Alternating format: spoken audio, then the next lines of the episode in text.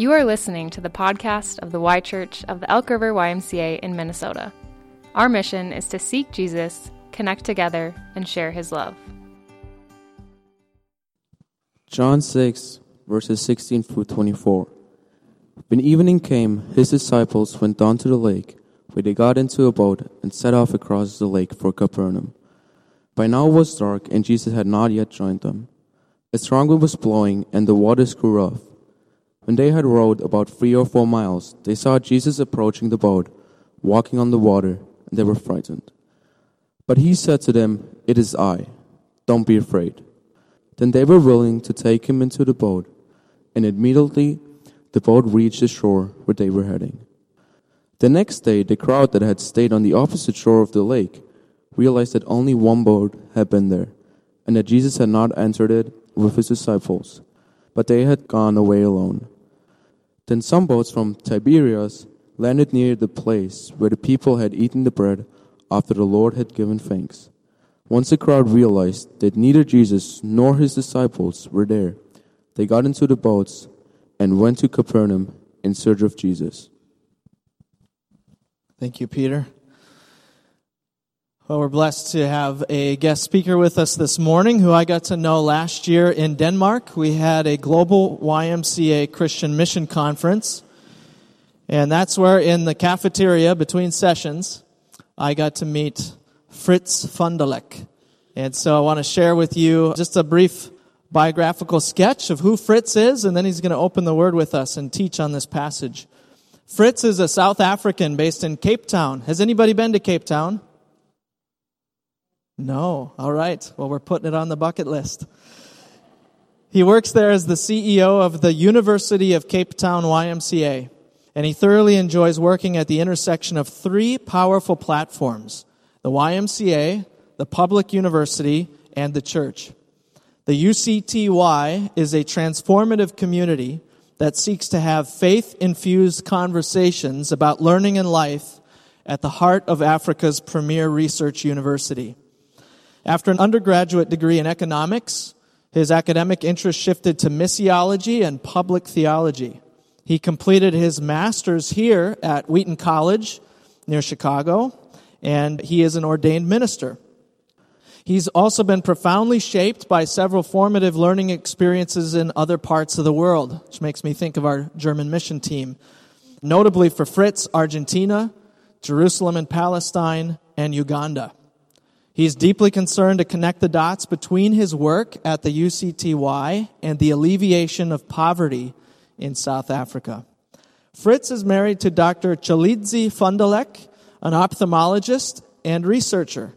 And there would have been a time in the not so distant past of South Africa that their interracial marriage would have been inconceivable, making him all the more grateful for Chile and their two beautiful daughters.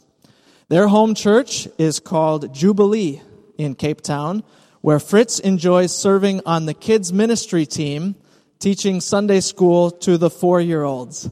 So would you give a Y Church welcome to Fritz with us this morning?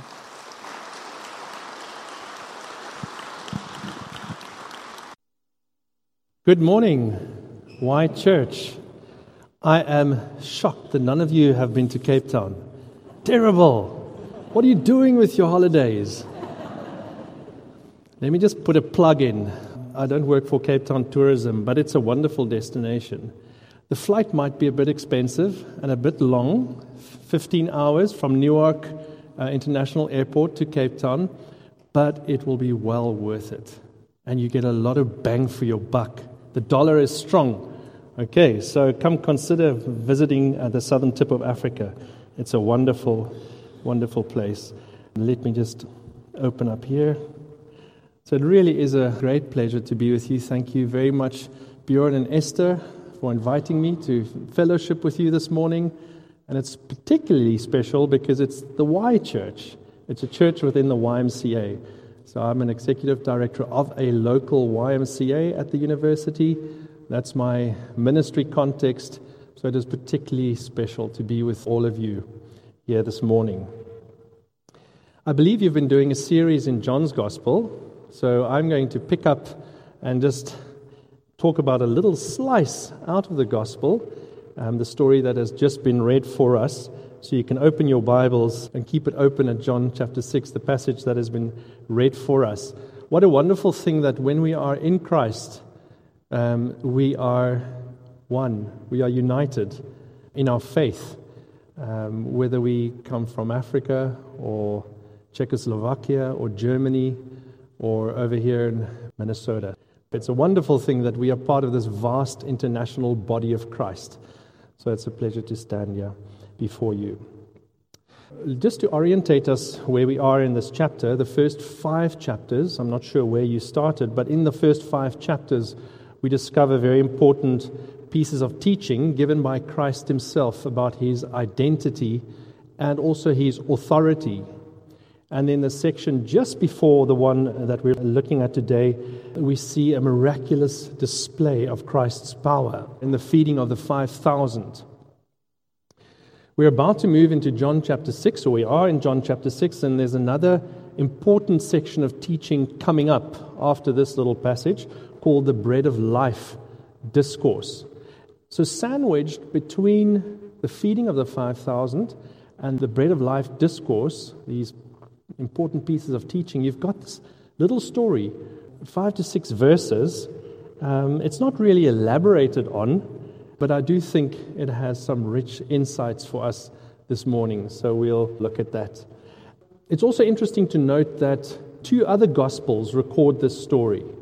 So, the same little account also appears in Matthew's Gospel, chapter 14 to be exact, and Mark's Gospel in chapter 6. So, if you want to, you can keep your fingers, if you want to follow along, in Matthew chapter 14 and Mark chapter 6. I'll be referencing from all three of these stories. I actually, in my preparation, I printed it out. I've been working off all three stories. So if I'm saying something that you don't see immediately in John's gospel, it's probably there in either Matthew or Mark. So just a bit of a disclaimer there. Let's set the scene. If you take these three parallel accounts that really make their own contribution each, we come up with a scenario or a scene that can be summed up as follows. After the feeding of the 5,000, the Lord Jesus tells the disciples to go on ahead of him, to cross the Sea of Tiberias to the other side, to Capernaum. The Lord Jesus then stays behind um, to dismiss the crowd, the crowd that had gathered, and he just fed them, so it's a big crowd.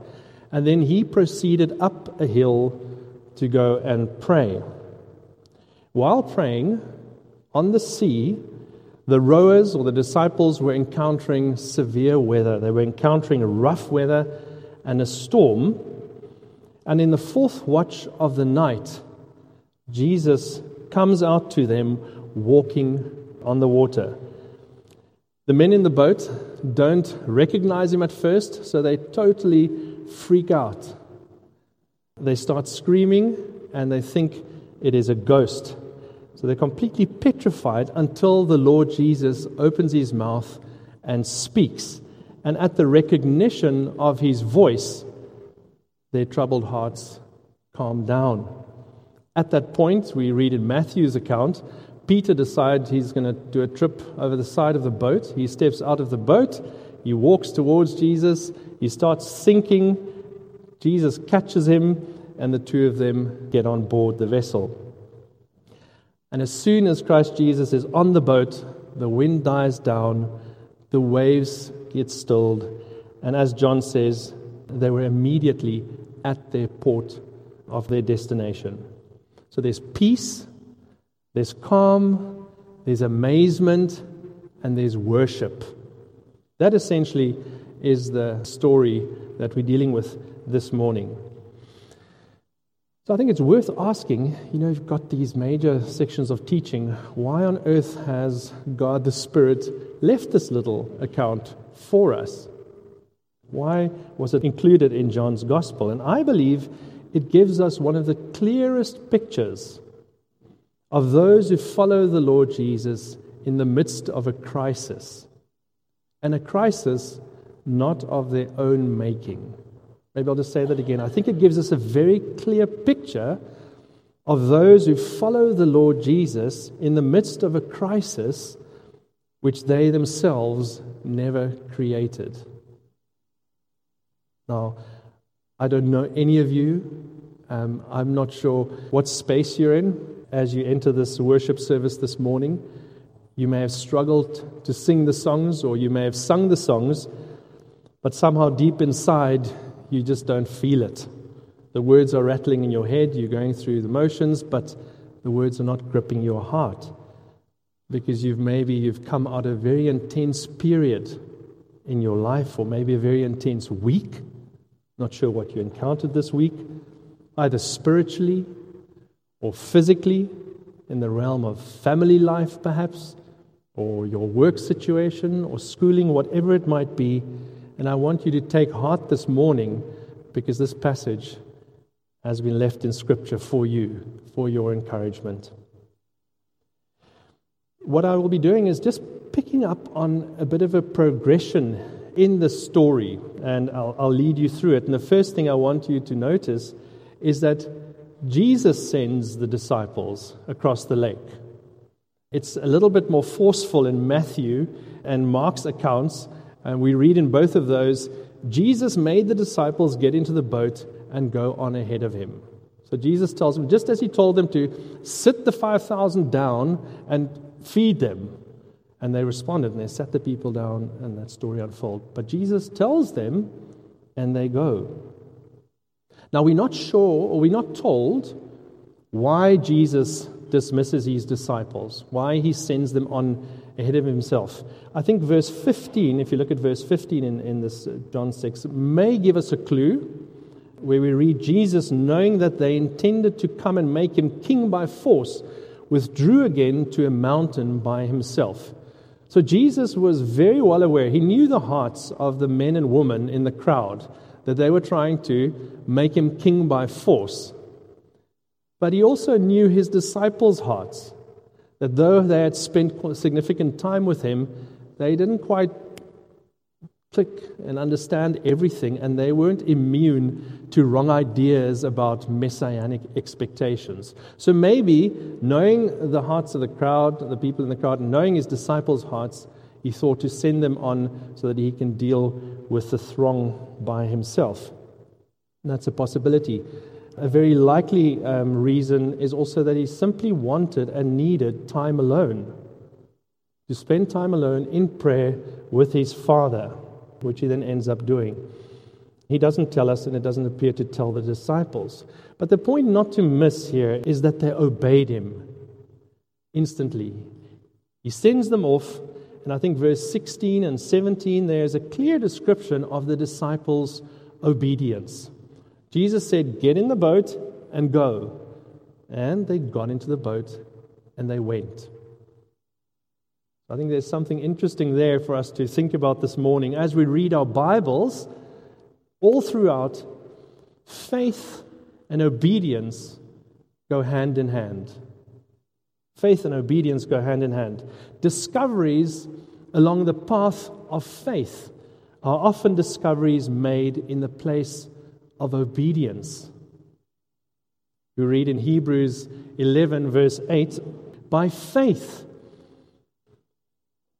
by faith, Abram, when called to go to a place he would later receive as inheritance, obeyed and went, even though he did not know where he was going. Abram was moving on the path of faith, and obedience, in spite of not knowing the outcome, was critical. So I'm not sure about you this morning. I'm not sure if God has been speaking to you about something in the path of obedience recently and you've given him all your best answers. I think what the Lord wants you to hear this morning is Will you do what I'm asking you? Will you obey me? Will you follow me? Right, in verse 17, darkness falls. It's getting dark, and one can gloss over that, but I think this little word dark is significant in the context of this little passage in the context of a storm that's brooding and of Jesus walking on the water. Because remember, the Gospel of John starts in verse 5 and it says, The light shines into the darkness. See, our world is in a state of darkness intellectual darkness, spiritual darkness, moral darkness. But John announces, he starts his gospel by announcing the good news that Jesus Christ, the true light that gives light to everyone, has come into this world. So I think this passage shows us what happens when we, in the midst of our darkness, even today, have a genuine encounter with God the light. And we'll talk more about that in a minute. So, verse 18 the storm arrives. Strong winds blowing, the waters grew rough. Apparently, the Sea of Tiberias, the body of water that they're on, is situated about 700 feet below the Mediterranean Sea, and it was well known for very sudden storms and very intense storms as the winds whip off the Golan Heights. So an intense storm starts forming, and we are told in verse 19 that the disciples were rowing for a long time three to four miles, and eventually around the fourth watch of the night, so it's probably around 3 to 6 a.m., so it's dark, it's deep into the morning, and they've been out there much longer than they ever intended, and things were getting much tougher than they ever expected. And Matthew says that the boat was being buffeted by the winds and the water. Mark adds that line they were straining at the oars. You guys have got a lot of lakes around you, so I don't think I need to unpack this. Okay, just imagine one of your lakes and straining at the oars. Now, let me pause there for a moment and try to apply that. And I told Bjorn, oh my goodness, this might be pure allegory, but I, I'm not sure. But I do believe that we have a picture here of the believer on the sea of life, navigating the chaos and the storms of our lives in a fallen world. And notice they were in this situation, as I said early on, because they were obedient, not because they were disobedient. One could say that they were in the storm according to divine appointment. And I do think there's a lesson in that for us today, believers, this morning, that even though we are in Christ, and even though we are seeking to follow Christ, all the storms are not in our past. And the storms that are in our present cannot be explained in terms of things that we have done ourselves, cannot be explained in terms of disobedience or rebellion. Some lessons in life, some lessons as we follow Christ Jesus, will never be learned when it is smooth sailing. I don't know if you have that saying here in America. When it is smooth sailing or on the ponds of tranquility. Some lessons will only be learned in rough storms, in the rough storms that we find ourselves in, because you have sought to be obedient. James 1 says, Consider it pure joy, my brothers and sisters, whenever you face trials of many kinds, because you know that the testing of your faith produces perseverance. Interesting, I felt this very acutely. I'll give you an example. As I was preparing for this trip, it was actually not too long ago, it was last week, and working on this message, we got the very, very sad news, and you touched on it in your blessing to mothers, that very good friends of ours, close friends, lost their baby boy three weeks before he was due. And the memorial was yesterday in Cape Town. My wife attended. And on the invitation to memorial, uh, they said, This exciting moment of pregnancy have now turned to heartfelt loss at the passing of our baby boy, Damien Kluter, on Friday, 5 May. We will turn to the Lord with our hearts, seeking his comfort at a memorial service on, on, on, on. Isn't that a perfect example of a godly couple? I mean, these people are Christ, Lord, God fearing, pastoral couple, and all of a sudden they find themselves in the midst of a terrible storm that was not their own making. Where is Jesus in this storm? Well, let's continue with the story. So, so Jesus sends them, but you'll notice there that he also saw them. It doesn't come out that clearly in John's Gospel. In John um, verse 19, in your passage there, they saw Jesus approaching the boat. But actually, Mark's Gospel in chapter 6, verse 48, there's a wonderful statement that long before they saw Jesus, Jesus actually saw them. Jesus saw the disciples straining at the oar. And I love that perspective. And I think there's encouragement in that for us this morning and for my friends, the Clutters in Cape Town. That they were straining at the oars in the darkness, and while Jesus was out of their sight, they were not out of his sight. From a human perspective, they were alone and in real danger. But from the vantage point of heaven, they were perfectly safe. And we must remember that when the storms hit us. Not sure what storm you're going through now, is that we have a great high priest. A great high priest who intercedes for us on our behalf with the Father, so that we might endure the storms of life and be strengthened in the midst of those storms. So the progression continues. It comes out clearly in Mark that not only did Jesus send his disciples, he now sees his disciples and then he comes to his disciples. Verse 19. Now, understand, these guys are fishermen, okay? I'm sure you, many of you are, I'm not a fisherman. Many of you must be fishermen. They're not unfamiliar with lakes and storms.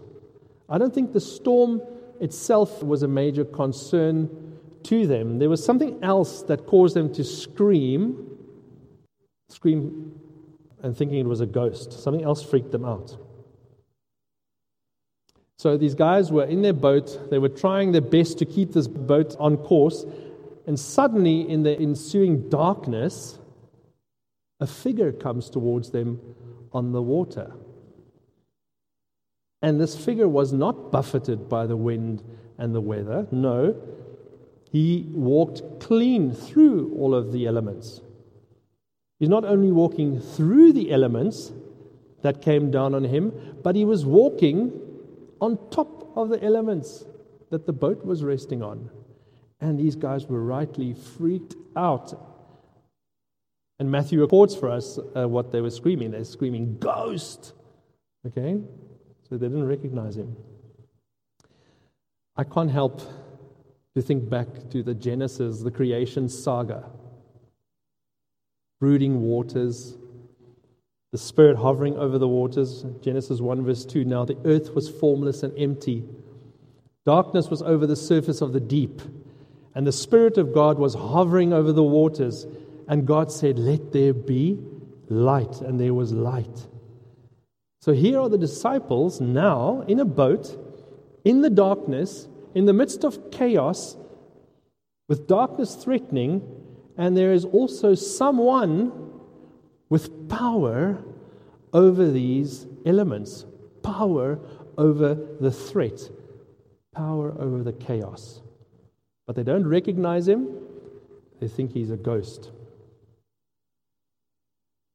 And fast forward in John's 14, made me think of John 14, verse 18, when Jesus says, I will not leave you, I will come to you. And as surely as Jesus came to those troubled disciples in that storm, he comes to us this morning as well. By his Spirit in the storms that we are facing ourselves. So, the progression continues. He sent them, verse 20, he sent them, he saw them, he comes to them, and then lastly, he speaks to them. And he says to them, Take courage. Verse 20. It is I. Don't be afraid. So, if there was any doubt who this figure was, Jesus opening his mouth with this simple statement clears it up immediately. The NIV translates it as, It is I. And I think it's a little bit too cautious, that translation. No, this person who turns out to be Jesus Christ says, I am. And immediately that should jot an Old Testament memory to Exodus, isn't it? This is the same voice that Moses hears in Exodus 3 at the burning bush. The Lord Jesus is declaring and revealing his full eternal divinity. The one who transcends creation, the one who transcends the chaos of our world, and yet is present to it. It is the name that, when spoken into Moses and Israel's life, it allowed them to transcend their own situation of slavery. I am. So, dear brothers and sisters, what is this text telling us this morning? I think it clearly says to you and me today, on the 14th of May, where you find yourselves, that there is one who is walking in the midst of the storms of life. The storm that is life. I mean, whose life is not stormy at times. Life is stormy in a fallen world. And he is hovering over the waters even now. And his name is the great I am. He is the light that has come into the world. And He has sent you, follower of Christ, He has sent you, believer. He sees you where you are. He comes to you precisely where you are, and He speaks to you where you are, and He says, Do not be afraid. The scene concludes in verse 21 with the disciples willingly receiving Jesus into the boat. And immediately the stormy sea fades and the calm settles. So, as we've listened to this little story wedged between the two big passages of teaching, as we've listened to the scriptures together this morning, my prayer for you is that you have heard the voice of Christ this morning